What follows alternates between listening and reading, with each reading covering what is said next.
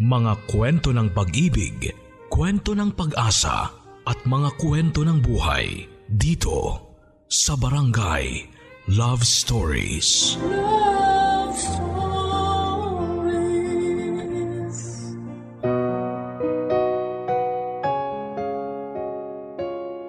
Minsan may tao tayong makikilala at akalain natin na dadaan lang sa buhay natin. Pero sila pa pala yung magtatagal at kahit wala sa plano ay pwedeng maging panghabang buhay. Ang sulat na pinadala ng ating kabarangay na si Anne ang babasahin natin sa araw na ito. Isang babae na may simpleng pangarap para sa kanyang sarili at buhay pag-ibig. Lahat halos ay plinano na niya para sa sarili niya. Pero magugulo nang dumating sa buhay niya si Jeff. Isang lalaki na kabaliktaran naman niya ang ugali at mga plano sa buhay. Hindi niya naisip noong una na pwede niya itong makasundo at magawang mahalin sa huli.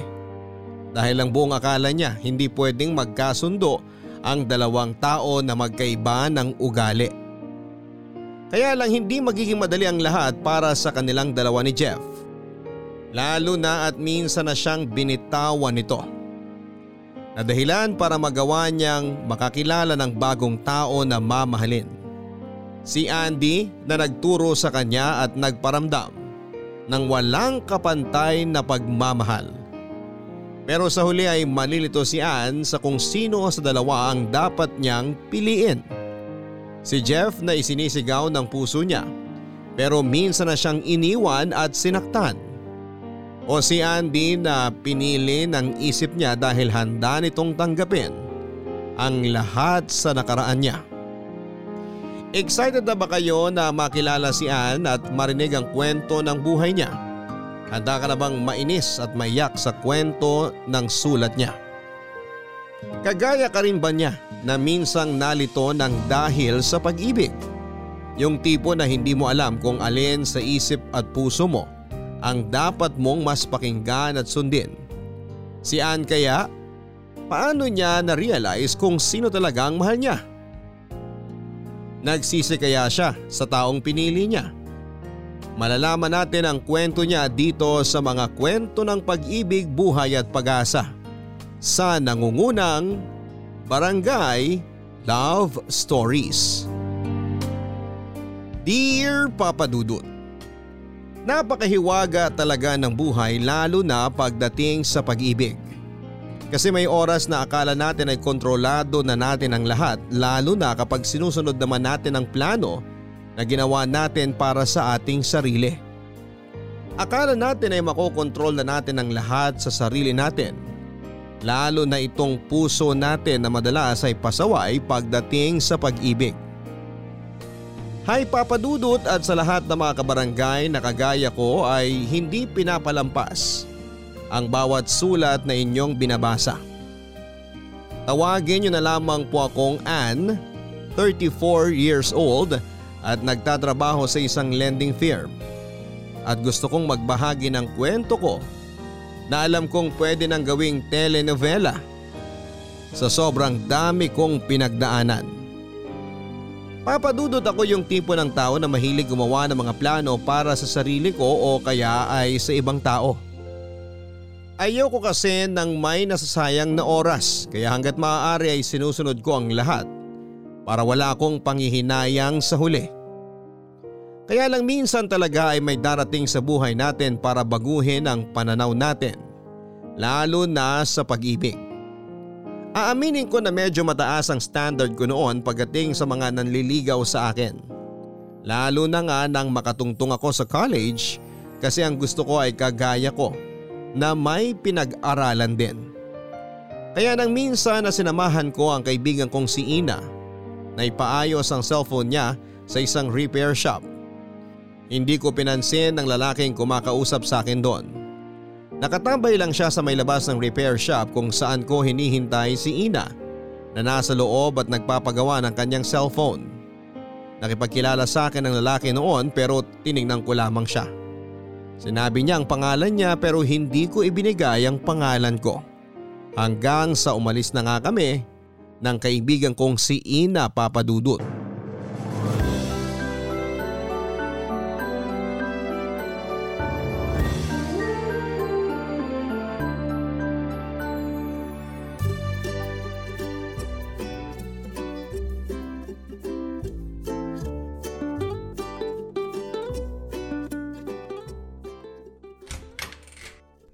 Nakakainis naman si nanay oh!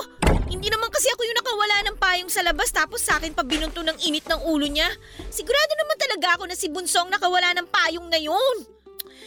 Ay. Oh, sino naman tong tumatawag sa cellphone ko at hindi nakasave ang number niya? Baka si Ina to at may bago siyang cellphone at SIM card. Hello? Sino to? Hi Anne, kumusta? Teka, sino ka ba? Ito naman ang sungit. Nangangumusta lang naman ako. Pwes, wrong timing yung pangungumusta mo sa akin. At kung hindi ka magpapakilala, ibababa ko na tong tawag kasi wala akong oras para sa… Ako to, si Jeff. Jeff? Sinong Jeff? Ay, sabi na hindi mo rin talaga ako matatandaan eh. Eh sino ka nga kasi na bigla na lang tumatawag dito sa cellphone ko? Ako nga si Jeff. Yung nakipagkilala sa'yo sa cellphone repair shop na pinuntahan niyo ng kaibigan mo nung isang araw? Ilang beses kitang sinubukan na kausapin noon pero sinuspladahan mo lang ako. Buti nga narinig ko na tinawag ka ng kaibigan mo na Anne. Kaya nalaman kong pangalan mo. Teka, ikaw yung lalaki nakatambay doon? Yung maingay at makulit?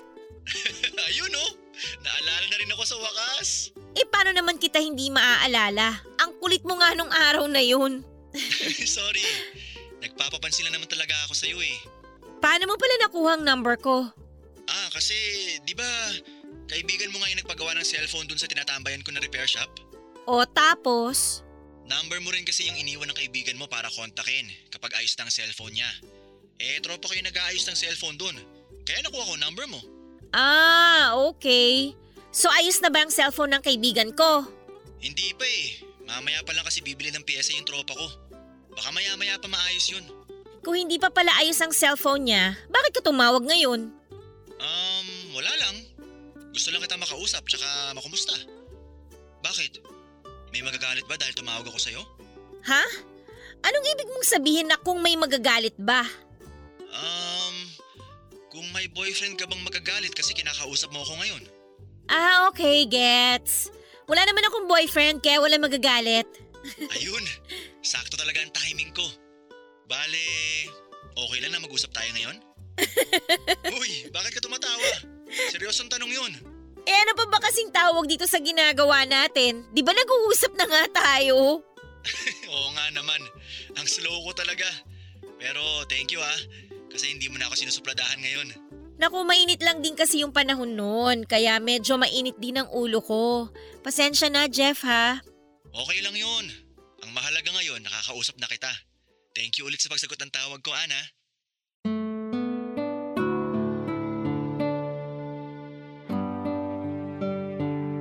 Papa Dudut, nung una ay hindi ko alam kung bakit in-entertain ko ang tawag na yon ni Jeff. Siguro kasi naghahanap lang din ako ng makakausap ng araw na yon dahil bad trip ako sa bahay namin. Pero nasundan pa ang mga araw na nagkakausap kaming dalawa. Bakasyon din kasi noon sa school namin kaya naman pampatanggal ko na rin ng inip sa bahay ang pakikipag-usap ko sa kanya. Hanggang sa hindi nagtagal ay niligawan na niya ako sa text at tawag. Enjoy din naman kausap si Jeff, Papa Dudut. Palagi siyang nakikinig sa mga kabadtripan na ikinikwento ko sa kanya. Pinapayuhan rin niya ako sa mga bagay-bagay lalo na kapag sumasama ang loob ko sa parents ko o mga kapatid ko. Feeling ko nga eh mas mature pa talaga siyang mag-isip kesa sa akin. Kaya hindi ko na rin napigilan pa ang sarili ko na mahulog ang loob sa kanya. Lalo na nang muli kaming magkita sa plaza para kumain ng pares. At bago matapos ang bakasyon ay sinagot ko na rin si Jeff, Papa Dudut.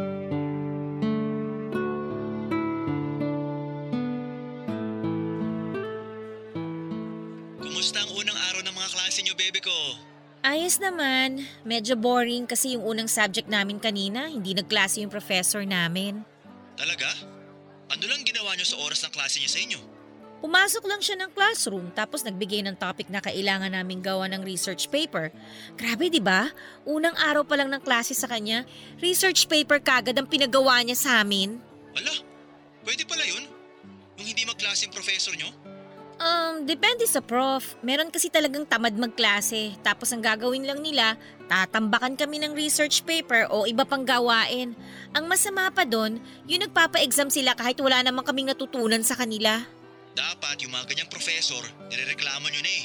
Eh baka kasi bumaliktad kapag ginawa namin yun. Baka kami lang din ang mapasama kapag hindi naniwala yung ibang tao sa amin.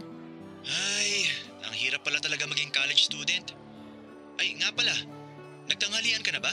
Hindi pa, pero nandito ako sa kantin, hinihintay ko lang si Ina para sabay na kaming mag-lunch. Ah, ayun na, nakita ko na siya, papalapit na dito. Bebe ko, baba ko na tong tawag ha. Sige. Okay lang, baby ko. Tawag ka na lang sa akin mamaya kapag may oras ka. I love you. I love you too. Bye. Sinong kausap mo? Ah, uh, si Jeff. Jeff? Yung palagi mong ka-text at katawagan buong summer vacation? Yung lalaki nagpapa-cute sa'yo sa may repair shop na pinagpagawan ko ng cellphone ko? Oo, siya nga. Eh bakit nag-I love you ko sa kanya? Boyfriend mo na ba siya? Uh, ha? Huwag ka nang mag-deny. Narinig ko yung huling sinabi mo bago mo binaba yung tawag mo kanina. So ano? Boyfriend mo na nga yung si Jeff? Hindi. Ah, uh, ano? Aminin mo na kasi. Namumula na yung tenga mo. At ganyan na ganyan ka kapag may tinatago ka sa akin. Ay. Sige na nga, aaminin ko na. Oo, boyfriend ko na nga siya. O M G! Sinuta mo talagang lalaking yun, Anne! Bakit? Ano naman ang masama doon? Wala naman siyang girlfriend, wala siyang anak, at mas lalong hindi naman siya adik. Kahit na! Hindi pa rin kayo bagay kasi tambay lang siya tapos ikaw, nagsusumikap ka na makatapos ng pag-aaral mo. Grabe ka naman maka-judge. Hindi lang naman basta tambay yun si Jeff, may trabaho din yun. Anong trabaho naman yun? Yung pa-extra-extra niya na pagbabarker sa may sakayan ng jeep papunta sa bayan? Akala mo hindi ko alam yon? Madalas ko siyang nakikita doon, no? Oh, alam mo naman palang may trabaho siya eh. Kaya hindi totoo na tambay siya. Ah, basta! Hindi pa rin kayo bagay.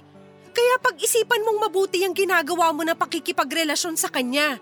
Ay nako, alam mo mabuti pa, bumili na tayo ng makakain natin kasi nagutom na ako sa kahihintay sa'yo eh. Papa Dudut, alam ko na magugulat talaga si Ina noon kapag nalaman niya ang tungkol sa pakikipagrelasyon ko kay Jeff. Malayo kasi talaga si Jeff sa kinekwento ko sa kanya na ideal guy ko. At sobrang magkabaligtaran din kaming dalawa. Kung ako ay nag-aaral ng college para makapagtapos at magkaroon ng maayos na trabaho. Si Jeff naman ay hanggang high school lamang ang natapos. At nakontento na lamang sa pagsa-sideline niya. Medyo palayos din ako noon sa sarili, lalo na nga at nasa college na ako. Pero si Jeff naman yung tipo na madalas na parang walang pakialam sa itsura niya. Kung itsura naman ang pagbabasehan ay medyo gwapo rin naman siya. Ayun nga lang, wala talaga siyang effort na mag-ayos ng sarili niya. O kahit ng buhok lang sana niya. Kaya mas lalo siyang napagkakamala na tambay at walang trabaho ng ibang tao na nakakakilala sa kanya. Minsan sinasabihan ko siya tungkol sa bagay na yon pero sana raw ay hindi ko siya baguhin dahil ayaw niya raw talagang magbago. Lalo na at wala naman daw inagrabyado na ibang tao ang itsura niyang yon. Tama naman siya, Papa Dudut, sa sinabi niya. Hindi niya kailangan na magbago para sa ibang tao. Lalo na kung wala naman siyang inaapakan o nasasaktan.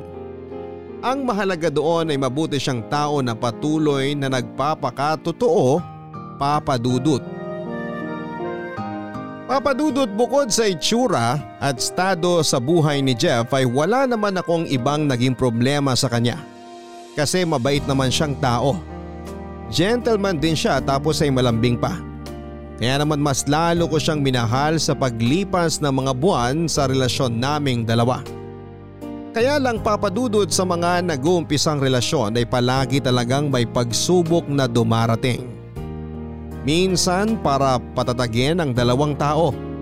Pero madalas ay para iparealize na hindi pa yon ang oras para sa kanilang dalawa. Anim na buwan na kaming magkarelasyon noon nang mamatay ang nakababatang kapatid ni Jeff dahil sa pagkalunod sa ilog. Mula noon ay nagbago ang ugali ni Jeff, Papa Dudut. Naging tahimik siya, malamig ang pakikitungo sa akin at hindi niya na ako masyadong tinatawagan at kinakausap. Hanggang sa lumabo na nga ang lahat sa aming dalawa at tuluyan na kaming nagbreak. Masakit yon para sa akin kasi si Jeff ang first boyfriend ko. Pero wala naman akong choice kung hindi ang mag-move on na lamang. Hindi ko na rin naman siya nakita at naramdaman pa.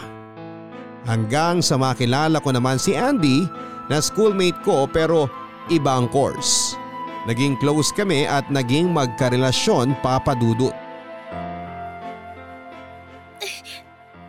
Aray Andy, nasasaktan ako, ano ba? Sumunod ka na lang kasi sa akin para hindi ka na masaktan. Eh ang higpit na ng pagkakahawak mo sa braso ko eh, bitawan mo na kasi ako. Tapos ano? Babalik ka dun sa lalaki na kamotor. Ano ba yung sinasabi mo? Tsaka sino ba yung tinutukoy mo? Sus, kunwari ka pa eh. Ano? Boyfriend mo yung nakamotor? Nakausap mo kanina? Boyfriend mo yun no? Teka nga, hindi na kita maintindihan Andy ha? Paano kung magiging boyfriend yung lalaki na yun eh ikaw ang boyfriend ko? Eh bakit kinakausap mo yung lalaking yun? Sino ba kasing tinutukoy mo? Pwede ba Ann? Huwag mo na nga akong gawing tanga. Bago kita nilapitan sa plaza kanina, nakita kita na nakikipagtawanan ka dun sa lalaki na kamotor. Ah, yung lalaki na kaitim? Hindi naman ako nakikipagtawanan sa kanya, no? Nagtanong lang siya ng direksyon papunta sa munisipyo. Nagtatanong daw? Eh bakit nagingitian pa kayong dalawa kung nagtatanong lang pala siya? Halata masyado na kinikilig ka habang kausap mo siya eh. Ano, type mo siya? Kursunada mo siya? Andy, ayan ka na naman eh. Nagsiselos ka na naman ng walang dahilan. Alam ko yung mga galawan ng lalaking ganon. Kunwari nagtatanong ng direksyon pero ang totoo, cellphone number mo na pala yung kinukuha. Ano? Binigay mo yung cellphone number mo sa kanya, no? Siyempre hindi! Kasi wala namang ganun na nangyari. At kung tanungin niya man ako tungkol doon, siyempre hindi ko ibibigay ang number ko, no? Ang sabihin mo, nakita mo na ako napapalapit sa'yo, kaya hindi mo binigay sa kanya yung number mo. Andy, wala ka ba talagang tiwala sa akin at ganyan talaga kababa ang tingin mo para pag-isipan mo ako ng masama? Palagi ka nalang ganyan eh. Palagi ka nalang nagagalit nang wala ka naman talagang tamang dahilan. May tiwala naman ako sa'yo eh. Wala akong tiwala sa mga lalaki na kapaligid sa'yo. Kung may tiwala ka talaga sa akin, alam mo na hindi na ako mag-entertain ng ibang lalaki kasi nga ikaw na ang boyfriend ko. Ikaw ang sinagot ko kasi ikaw yung mahal ko. Kaya kahit sino pang lalaki ang sumubok at pumorma sa akin, wala kang dapat na ikatakot. Kasi hindi ako maaagaw ng iba sa'yo. Anne, pasensya ka na. Alam mo naman na ayoko lang talaga na nakikita ka may kasama o kausap na ibang lalaki. Pero hindi ka pwede na palaging ganyan, Andy. Hindi pwedeng lahat ng lalaking makakausap ko pagseselosan mo. Nung isang beses nga nagkatinginan lang kami nung nagwawali sa gilid ng kalsada, inaway mo na kagad ako. Tapos nung kumakain tayo sa Tapsilogan, nagpasalamat lang ako dun sa service crew, sinabi mo na nakikipaglandian na ako kagad. Ano ba naman, Andy? Lahat na lang ba talaga pagseselosan mo? Mahal na mahal lang kita kaya ako nagagawa yun. Pwes, mali na yung paraan ng pagmamahal mo. Nakakasira ng relasyon nating dalawa yung ugali mo eh. Kaya kung wala ka talagang tiwala sa mga lalaki sa paligid ko, kahit ako na lang Andy, ako na lang at ang pagmamahal ko para sa'yo ang pagkatiwalaan mo. Papadudod sa ilang buwan na relasyon namin ni Andy ay hindi talaga ako gaanong naging tahimik at masaya. Kasi palagi kaming nag-aaway. At ang madalas na dahilan ay ang pagiging seloso nga niya. Hindi ko alam kung saan ba niya hinuhugot ang mga isyu niya sa akin. Kung bakit palagi na lamang niya akong pinag-iisipan ng masama at kung bakit ramdam ko na wala siyang masyadong tiwala sa akin. Nang dahil tuloy sa ugali niya na yon ay unti-unting nabawasan ang pagmamahal ko para sa kanya. At sakto naman yon kasi biglang bumalik si Jeff sa buhay ko.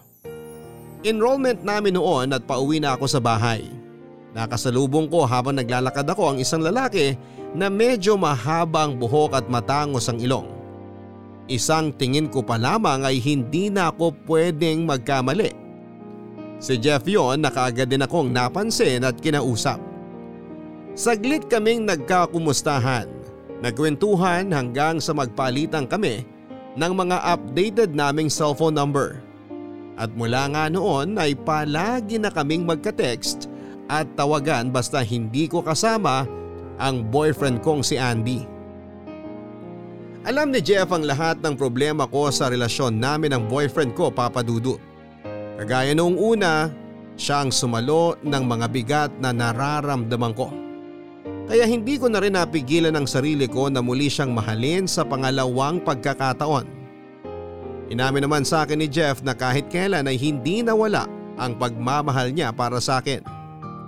Nagsorry din siya kasi nawalan siya ng oras sa akin noon. At sa akin niya naibunto ng lungkot na nararamdaman niya dahil sa pagkamatay ng kapatid niya. Papa Dudut, sa paglipas ng mga linggo at buwan ng pag-uusap namin yun ni Jeff, ay nagkaroon na nga kami ng maling relasyon. Pero hindi ko na pinatagal pa ang maling ginagawa namin dahil kaagad din ako nakipagkita kay Andy para tapusin ang lahat sa relasyon namin, Papa Dudut. Anne, sandali! Mag-usap muna tayo! Wala na tayong dapat pag-usapan. Pero hindi ko kasi maintindihan eh. Bakit ba nakikipaghiwalay ka sa akin? Sinabi ko naman sa'yo ang dahilan, di ba? Ayoko na sa'yo at ayoko na sa relasyon na to. Pero bakit nga? Dahil hindi na kita mahal. Ano bang mahirap intindihin doon?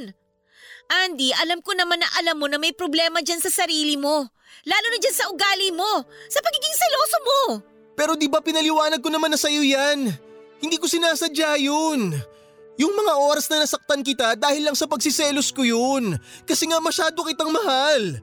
Isa hindi na nga nakakatulong yung selos na yan eh. Masyado mo na akong nasasakal at nasasaktan.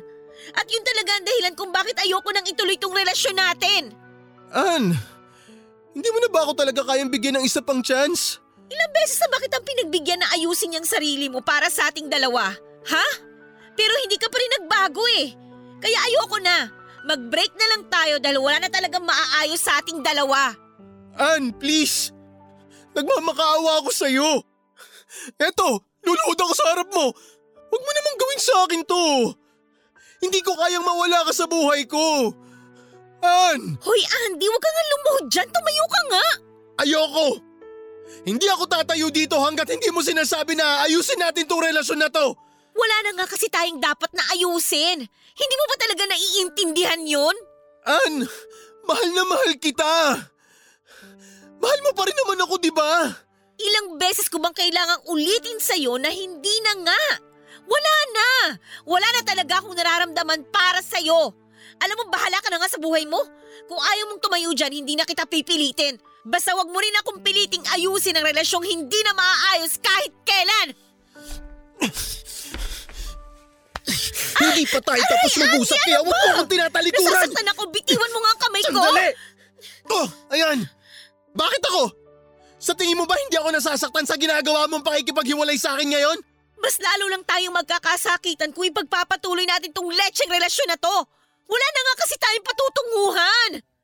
Ano pa bang gusto mong marinig mula sa akin para maniwala ka na ayoko na? Ayoko na sa'yo at hindi na kita mahal! Sabihin mo sa akin, may ibang lalaki ka na ba? Ha? Okay, sige. Aaminin ko na. Meron! Bumalik ang first love kong si Jeff at gusto ko nang ayusin ang lahat sa aming dalawa. Sinasabi ko na nga ba eh. Sinasabi ko na nga ba may iba ka na eh. Kaya ang lakas ng lobo na makipaghiwalay sa akin. Lilinawin ko lang ha. Hindi lang si Jeff ang dahilan kung bakit ako nakikipaghiwalay sa'yo. Ikaw! Ikaw mismo, Andy! At yung ugali mo! Ano na bang mali? Minahal lang naman kita! Kung nasaktan man kita noon dahil yun sa pagmamahal ko sa'yo, sorry na! Lecheng klaseng pagmamahal naman yan, oh!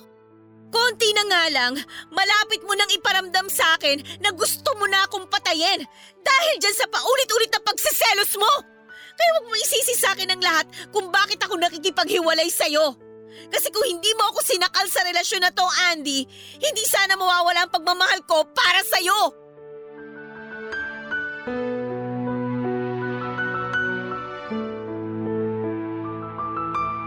Papa Dudut, hindi ka agad ako binitawan ni Andy at pilit pa rin siyang nakipagbalikan sa akin. Kahit pa ulit-ulit ko na siyang iniiwasan at pinagtatabuyan. Hanggang may isang beses na nagkaharap sila ni Jeff at nasaktan siya nito. Hindi hamak kasi na mas malaki ang katawan ni Jeff kumpara sa payat na katawan ni Andy. Kaya kaagad na nasaktan at bumagsak si Andy sa ilang suntok na ginawa sa kanya ni Jeff. Pinagbantaan din siya nito na huwag na akong guguluhin pa kung ayaw niya muli siyang mabugbog ni Jeff. Na-guilty ako noon, Papa Dudut, lalo na nang makita ko na bugbog talaga ang ex-boyfriend ko. Ganun pa man ay iniisip ko na lamang na kasalanan niya rin yon dahil masyado na siyang makulit sa paghahabol sa akin. Muli na nga naming inayos ang relasyon namin ni Jeff at sa pagkakataon na yon, ay masasabi ko na mas mature na kaming pareho sa pag-handle ng relasyon namin, Papa Dudut. Papa Dudut, ilang buwan bago ang college graduation ko ay nabuntis ako ni Jeff. Pero hindi ako huminto noon sa pag-aaral hanggang sa makagraduate na nga ako na medyo malaki na ang tiyan ko. Pinanagutan naman ako ni Jeff at pinayagan na rin ako ng nanay ko na doon muna tumira kina Jeff habang nagbubuntis ako. Hindi pala ganon kadali ang makisama sa mga bagong tao sa ibang bahay, Papa Dudut. Sa bahay kasi ni na Jeff ay kasama namin ang mama niya at tatlo pa niyang kapatid. May sarili naman kaming maliit na kwarto at mabait naman ang pamilya ng partner ko. Siguro eh sadyang nanibago lang talaga ako ng mga panahon na yon. Nang makapanganak ako ay kinumbinsi ko si Jeff na baka pwedeng bumukod na kami ng bahay. Pero ang sabi niya ay hindi pa raw namin kaya dahil sa mga gastusin na rin para sa baby namin. Sa isang factory na rin siya noon nagtatrabaho at maliit lamang ang kinikitang pera. Pero nangako naman siya na kapag nakaipon na siya ng pera ay bubukod na rin kami. At sa dalawang taon naming pagsasama, pinanghawakan ko ang pangako niya na yon, Papa Dudut.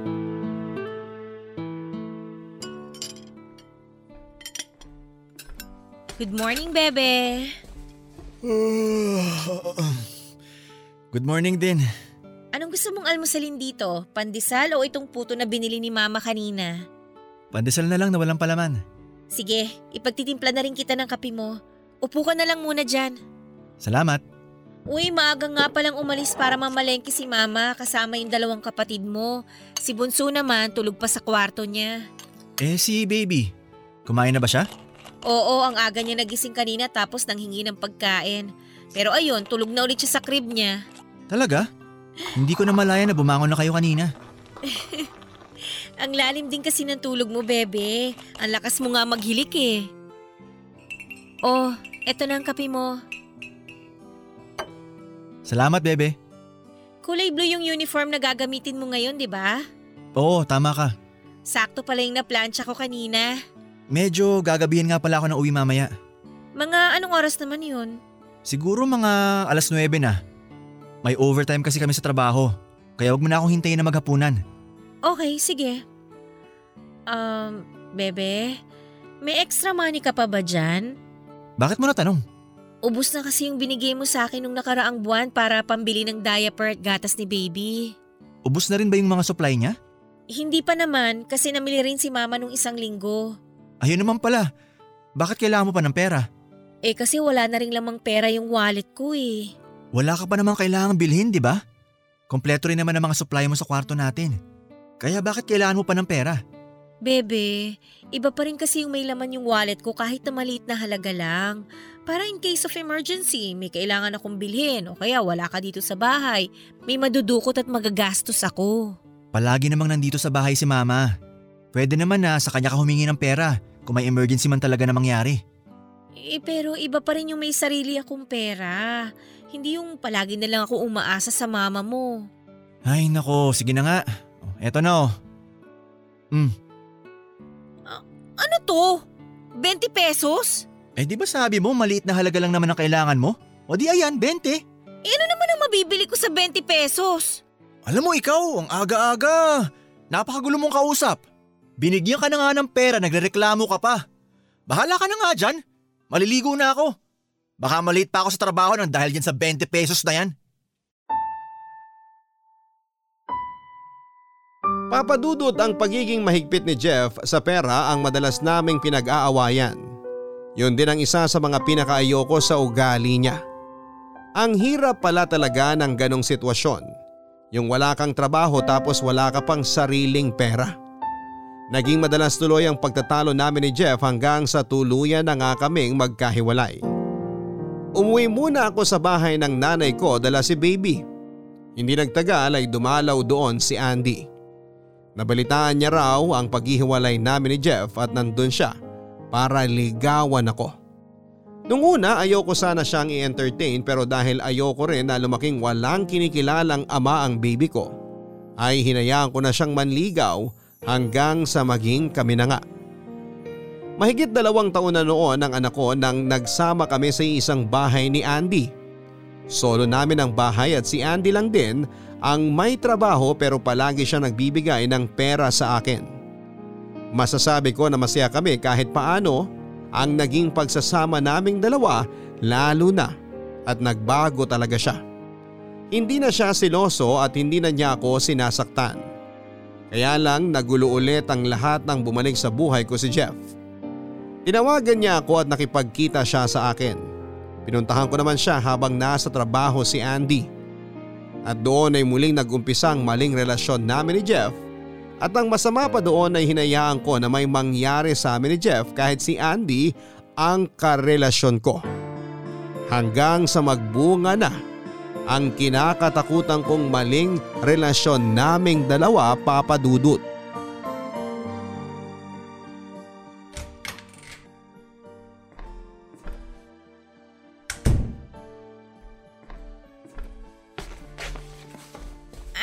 Nandito ka na pala sa bahay.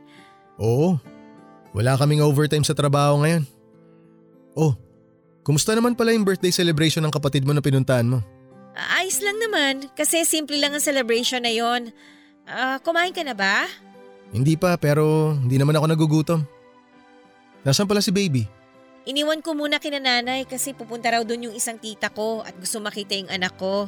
Ipaghahain na kita ha. May kanin pa naman dito tsaka ginisang munggo na niluto ko kaninang tanghali. Ano palang gusto mong… Uy! Ano ba yan, Andy? Bakit mo ako niyayakap? Ikaw ah, may hindi ka sinasabi sa akin. Ha? Anong ibig mong sabihin? Hmm, mukhang wala ka pa rin planong ipaalam sa akin hanggang ngayon ha. Teka, wala na talaga ako naiintindihan ha. Linawin mo nga yung sinasabi mo, Andy. Ay… Sige na nga, sasabihin ko na. Eto, nakita ko kasi ito sa kwarto natin. Oh, saan mo nakita yung pregnancy test kit na yan? Doon nga sa kwarto natin. Bakit parang bigla kang nabingi? Ah, uh, ang nangyari kasi noon, naghahanap ako ng ballpen. Tapos chinek ko yung bag mo kung meron ka ron. Hanggang sa, eto nga, nakita ko na to. Naku, sorry ha. Sorry kung nasira ako yung surprise mo para sa akin. Ha? Anong ibig mong sabihin na surprise? Eto, yung iso-surprise mo dapat ako na magkakaanak na tayong dalawa. Alam mo grabe, sobrang muntik na akong maiyak nung nakita ko to sa bag mo. Pinigilan ko lang. Iba yung sayang nararamdaman ko ngayon, Anne. Umaapaw. Sobrang saya ko na sa wakas. Magkakaanak na rin tayong dalawa. Magiging totoong tatay na ako. Andy. Oh, bakit nauna ka pang umiyak kaysa sa akin? Andy, sorry. Ha? Sorry saan? Eh, Andy kasi… Kasi hindi ikaw ang ama nitong ipinagbubuntis ko ngayon. Uh, ano? Anong ibig mong sabihin, Ann? Andy, sorry! Huwag kang paulit-ulit na mag-sorry. Ipaliwanag mo sa akin kung anong totoo! Sino talaga ang tatay ng baby niya sa tiyan mo? Bitiwan mong balikat ko! Mas masasaktan ka kapag hindi mo sa akin sinabi ang totoo. May lalaki ka? Ha? Sino lalaki mo, Anne? Sino nakabuntis sa'yo? Sabihin mo! Si Jeff ang tatay nito, baby ko! Yung gago na yun? Yung iniwan mo kasi walang kwentang tao? Walang kwentang boyfriend? Tapos siya yung nakabuntis sa'yo? Andy, I'm sorry. Hindi ko sinasadya na lokohin ka. Hindi sinasadya pero ginawa mo. Napakakapal ng mukha mo na salisihan mo ako ng ganun. Niloko mo ko para sa lalaking yun. Ano ka ba? Tatanga-tanga ka. Iniwan mo na nga yun eh. Tapos babalik-balik ka sa kanya? Tapos nabuntis ka ngayon? Bobo ka! Anne, hanggang kailan mo ba ako gagaguhin? Ha? Napakatarantado mong babae ka. Hanggang kailan mo ako gagawing tanga? Hanggang kailan mo ako sasaktan ng ganito? Ha? Andy, maniwala ka sa akin.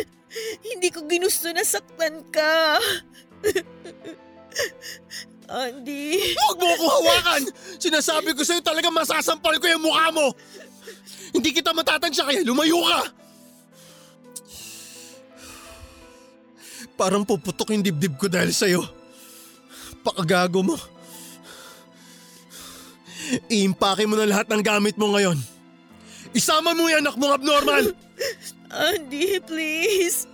Makinig ka naman muna sa akin, oh. Hindi ka ba nakikinig? Ha? Ang sabi ko, mag-impake ka na at umalis ka na dito sa bahay ko! Andy! Umalis ka na ngayon at kahit kailan, huwag na huwag ka na magpapakita sa akin!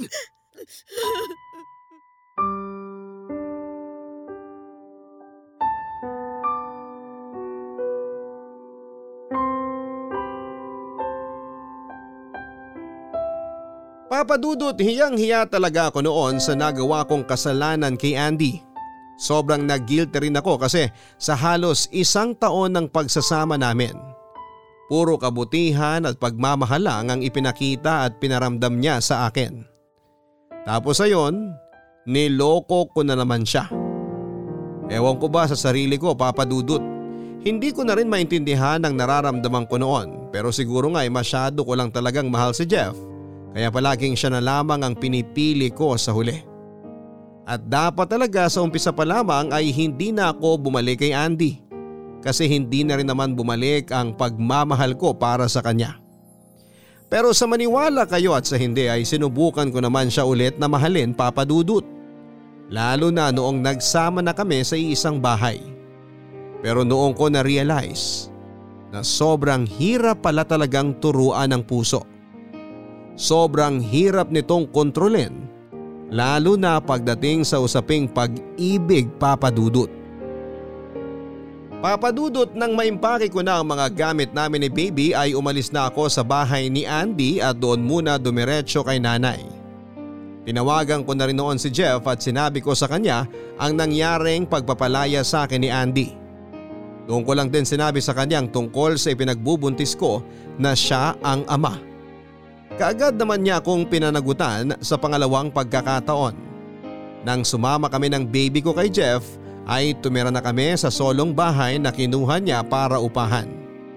Yun din kasi ang matagal ko nang request sa kanya.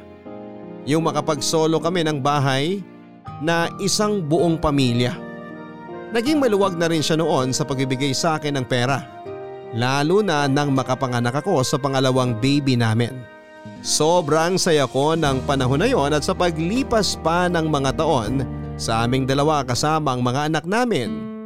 Kasi para bang wala na kaming problema pa ni Jeff. Kaya lang hindi pa rin pala tapos ang pagdating ng mga pagsubok noon sa buhay namin, Papa Dudut. Bebe, anong ulam natin? Nagugutom na ako eh. Ay, alam mo ba naggrabe ang traffic pa uwi dito sa bahay? Akala ko nga madaling araw na ako makakauwi. Jeff, ano to? Ha? Ano to? Teka, ano ba yung mga hawak mo? Tsaka, saan mo nakuha yan? Sa pantalon mo na nilabhan ko kaninang umaga. Akin na nga yan? Bakit kasi nakikialam ko sa mga gamit ko? Kung hindi mo yan naiwan sa bulsa ng pantalon mo, hindi ko yan makikita. Sabihin mo nga sa akin ang totoo. Kailan ka pa natutong gumamit ng ipinagbabawal na gamot, ha? Wala ka nang pakialam doon. May pakialam ako kasi ayokong masira ang buhay namin ng mga anak natin ang dahil sa'yo. Kaya sabihin mo sa akin kung kailan ka pa naging addict. Kailan ka pa nagsimulang gumamit ng ganyan? Hindi ako addict, okay? Nagtutulak lang ako pero hindi ako addict. Ganun na rin yun, Jeff. Kay pusher ka o adik, droga pa rin ang pinag-uusapan natin dito. Droga na pwedeng pumatay sa'yo o sa amin ng mga anak natin. Eh, anong magagawa ko? Kulang na talagang kinikita kong pera sa trabaho. Kailangan ko ng sideline para mabuhay ko kayo ng mga anak natin. At ito pa talagang pagbebenta ng bawal na gamot ang naisip mong pasukin? Ha? Oo! Kasi dito mabilis ang pera. Kaya nga tayo nakapagsulok agad ng bahay eh. Kaya na ibibigay ko agad sa'yo ang lahat ng gusto mo at pangangailangan ng mga anak natin. Pero kung ang kapalit pala nun, eh ang maduming trabaho na to, huwag mo na lang ibigay ang mga yon, Jeff! Hindi ka na lang dapat naging pusher! Hindi mo talaga ako naiintindihan, Anne. Para sa'yo rin tong ginagawa ko. Para sa inyo na mga anak natin. Ako yung hindi mo naiintindihan eh. Natatakot lang naman ako, Jeff! Huwag kang matakot. Kasi hindi kayo madadamay dito ng mga bata. At paano ka naman nakakasiguro dyan sa sinasabi mo? Dahil may protection ako mula sa malaking tao, sa sideline ko na to. Ayan na nga sinasabi ko eh. Malaking tao pa yung may hawak sa'yo. Kailangan ko yun para hindi kayo madamay ng mga anak natin.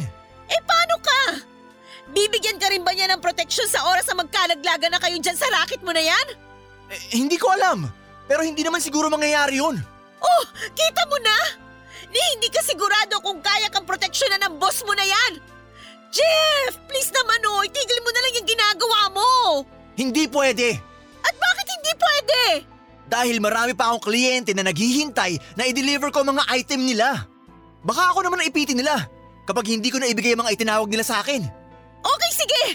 I-deliver mo yung mga dapat mong i-deliver pero pagkatapos nun, tama na. Please lang. Pwede ba, Anne? Huwag na nga natin pag-usapan to. Kailangan natin pag-usapan to, Jeff. Dahil buhay mo at buhay namin ng mga anak natin na nakasalalay dito. Napakagulo nitong racket na pinasok mo. Tama na! Okay? Tama na! Kaya ko ang sarili ko. At lahat gagawin ko, maproteksyonan lang kayo ng mga anak natin. Pangako ko yan, Anne. Hindi ko hahayaan na masaktan kayo ng iba nang dahil sa akin.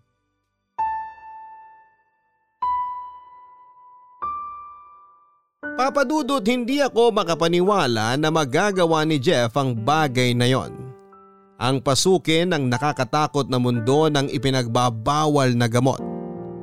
Naintindihan ko naman siya sa part na napakarami naming gastusin sa bahay at pilit naming pinagkakasya ang pera namin.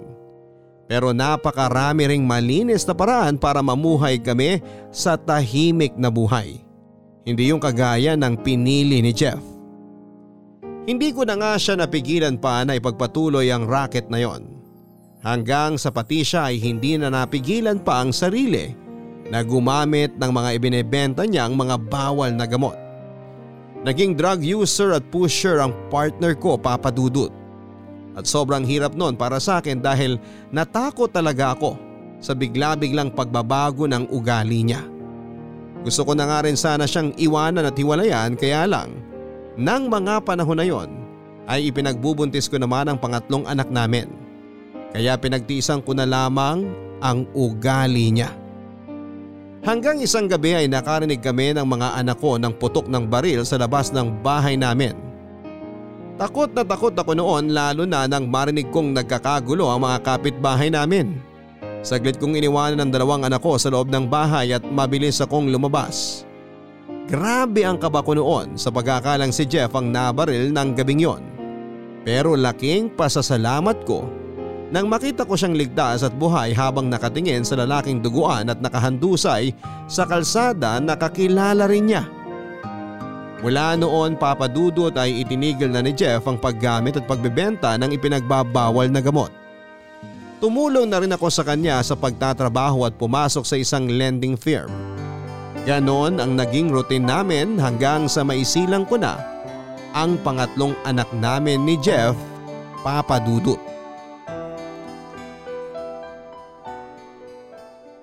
Ma'am Mel, salamat po tinulungan niyo ako dito sa plano ko na mag-propose ng kasal kay Anne. Naku, wala yun. Ano ba naman yung gamitin mo tong opisina ko sa kakuntsabahin natin yung ibang staff ko dito, di ba? Matagal na kitang kilala at alam ko na halos ang love story nyo ng staff kong si Anne. Kaya hindi ko matatanggihan ang tulong na hinihingi mo sa akin. Kinakabahan na nga po ako eh. Bakit ka naman kinakabahan? Baka po kasi hindi tanggapin ni Anne ang wedding proposal ko sa kanya. Sa ganda ba naman ang pagkakasetup mo ng decoration dito sa opisina ko at malaking lettering dyan na Will you marry me? Sa tingin mo tatanggihan ka pa rin niya? Sobrang kinakabahan lang po talaga ako pero salamat po ng marami sa inyo at sa staff nyo, Ma'am Mel. Magpasalamat ka kapag naging successful na tong plano mo. Ay, si Ana yata yung kumakatok. Magtago ka muna dyan sa sulok, Jeff. Guys, huwag kayong maingay ha. Pagpasok ni Anne, saka nyo hawakan tig-iisa at ilabas yung malalaking card na may nakasulat na Will you marry me? Ha? Pagbubuksan ko na ng pinto si Anne. Dali, magtago na kayo.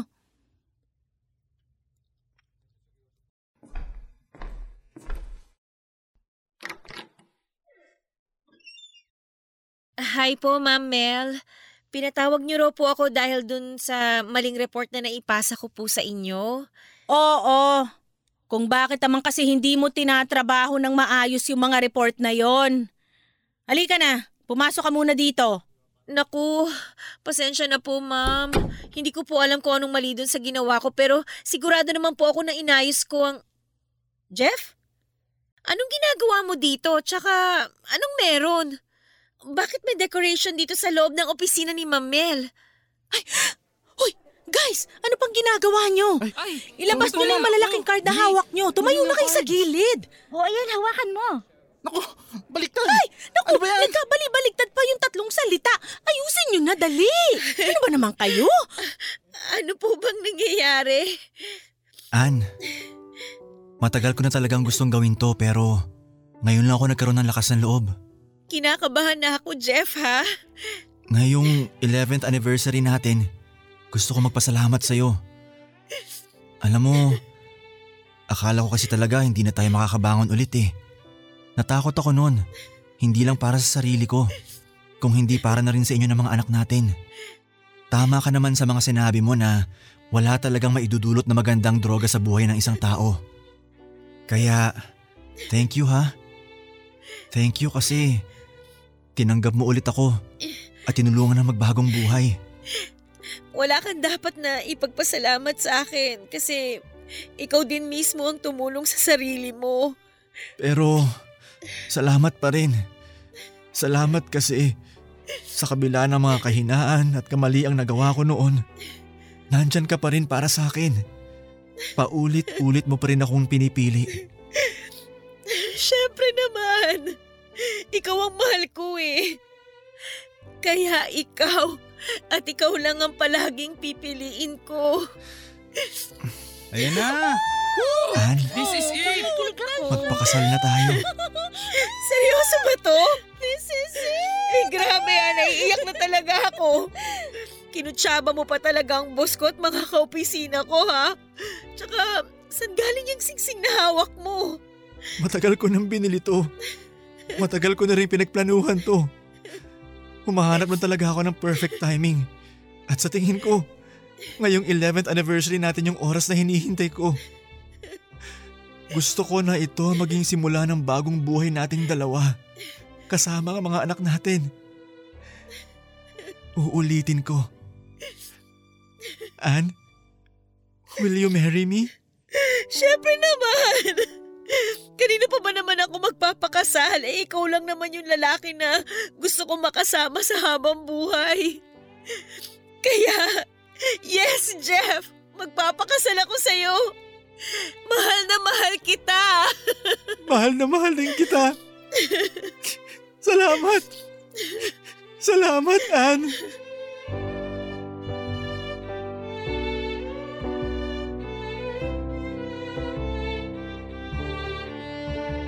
Papa Dudut, hindi ko na pinag-isipan pa ang naging sagot ko kay Jeff ng gabi na yon.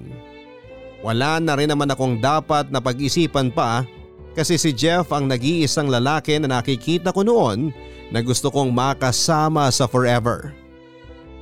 Halata naman siguro kasi kahit ilang beses kaming nag-away at nagkahiwalay, siya at siya pa rin ang binabalikan ko. Minsan ko na rin tinuruan ang puso ko na kalimutan siya pero wala eh. Siya lang ang nag-iisang tinitibok at sinisigaw nito. Hindi ko alam kung dahil siya ba ang first love ko o dahil siya lang talaga ang nag-iisang minahal ng puso ko. Hindi ko na nga rin napigilan noon ang maiyak habang sinusuot ni Jeff ang singsing sa palasingsingan kong daliri, Papa Dudut. Si Ma'am Mel naman at iba pang mga kaopisina ko ang naging witness sa espesyal na pangyayari na yon ay naiyak na rin sila dahil sa amin. Lalo lang tuloy akong napaluha kasi parang nag-flashback lahat sa isipan ko ang nangyari sa aming dalawa ni Jeff. Ang labing isang taon na on and off na relasyon namin bago kami napunta sa ganong senaryo. Napakarami ng pagsubok ang dumating sa buhay naming pareho, lalo na sa relasyon namin. At hindi ko naisip na pwede pa pala na mauwi kami sa kasalan. Hindi na kami nag-aksaya pa ng oras noon ni Jeff. Pagkalipas ng dalawang buwan ay nagpakasal na rin kami kaagad, Papa Dudut. At ngayon nga po, at tatlong taon na kaming masayang nagsasama bilang legal na mag-asawa. Papa Dudut, maraming maraming salamat po kung sakali man na mapili at mabasa po ninyo itong sulat at kwento namin ni Jeff. Siguro kung may aral man ako na maiiwan ngayong araw, yon ay yung huwag nating sukuan na tulungang magbagong buhay ang mga mahal natin. Lahat tayo ay nagkakamali at pwedeng maligaw ng landas. Pero ang importante doon ay may isa pa ring tao na pwedeng humawak sa kamay natin at tulungan tayong iahon mula sa bumabahang mga pagsubok ng buhay. Hindi naman kasi halos nauubo sa mga pagsubok na yan. Pero kung hindi tayo mawawala ng tiwala sa Diyos, wala pong magiging mahirap para sa atin. Sa buhay ko at sa mga pinagdaanan ko, Papa Dudut, napatunayan ko po na marami talaga tayong tao na makikilala pero meron lang isang tao na nakatadhana para makasama natin sa forever. Hanggang dito na lamang po ang sulat ko. Ang inyong forever kapuso at kabarangay, Anne. Maraming maraming salamat, Anne, sa pag-share mo ng kwento ninyo ng asawa mong si Jeff dito sa aming radio program na Barangay Love Stories. Sobrang nakapag-iwan talaga kayo ng inspirasyon sa ating mga kabarangay na nakapakinig ng inyong kwento. Hindi rin kasi biro yung mga pinagdaanan ninyong dalawa, lalo na sa parte na halos binahana kayo ng mga problema at mga pagsubok. Ang pagkalulong ni Jeff sa masamang bisyo ang isa sa mga pinaka mabigat na pinagdaanan ninyong dalawa. Pero mabuti na lamang at hindi mo siya sinukuan at nagawang magbagong buhay ni Jeff bago pa mahuli ang lahat. Ganon naman talaga sa isang relasyon. Para mas lalo itong mapagtibay, kailangan ng isang pundasyon ng tiwala, tulungan at tunay na pagmamahalan. Mga kapuso, kagaya ng sinabi ng letter sender nating si Anne, hindi tayo dapat nawawala ng tiwala sa poong may kapal. Dahil kung napapagod na tayong tulungan at alalayan ng taong mahal natin, pwede tayong tulungan ng nasa itaas para sabay kayong muling umangat ng taong mahal mo mula sa bumabagyong mga problema. Kaya sa oras na nadadown kayo, magdasal at magtiwala lamang tayo sa Diyos na nasa itaas. Hanggang sa muli, ako po si Papa Dudut sa mga kwento ng pag-ibig, buhay at pag-asa dito sa Barangay Love Stories Number one. Mga kwento ng pag-ibig, kwento ng pag-asa at mga kwento ng buhay dito sa Barangay Love Stories. Love Stories.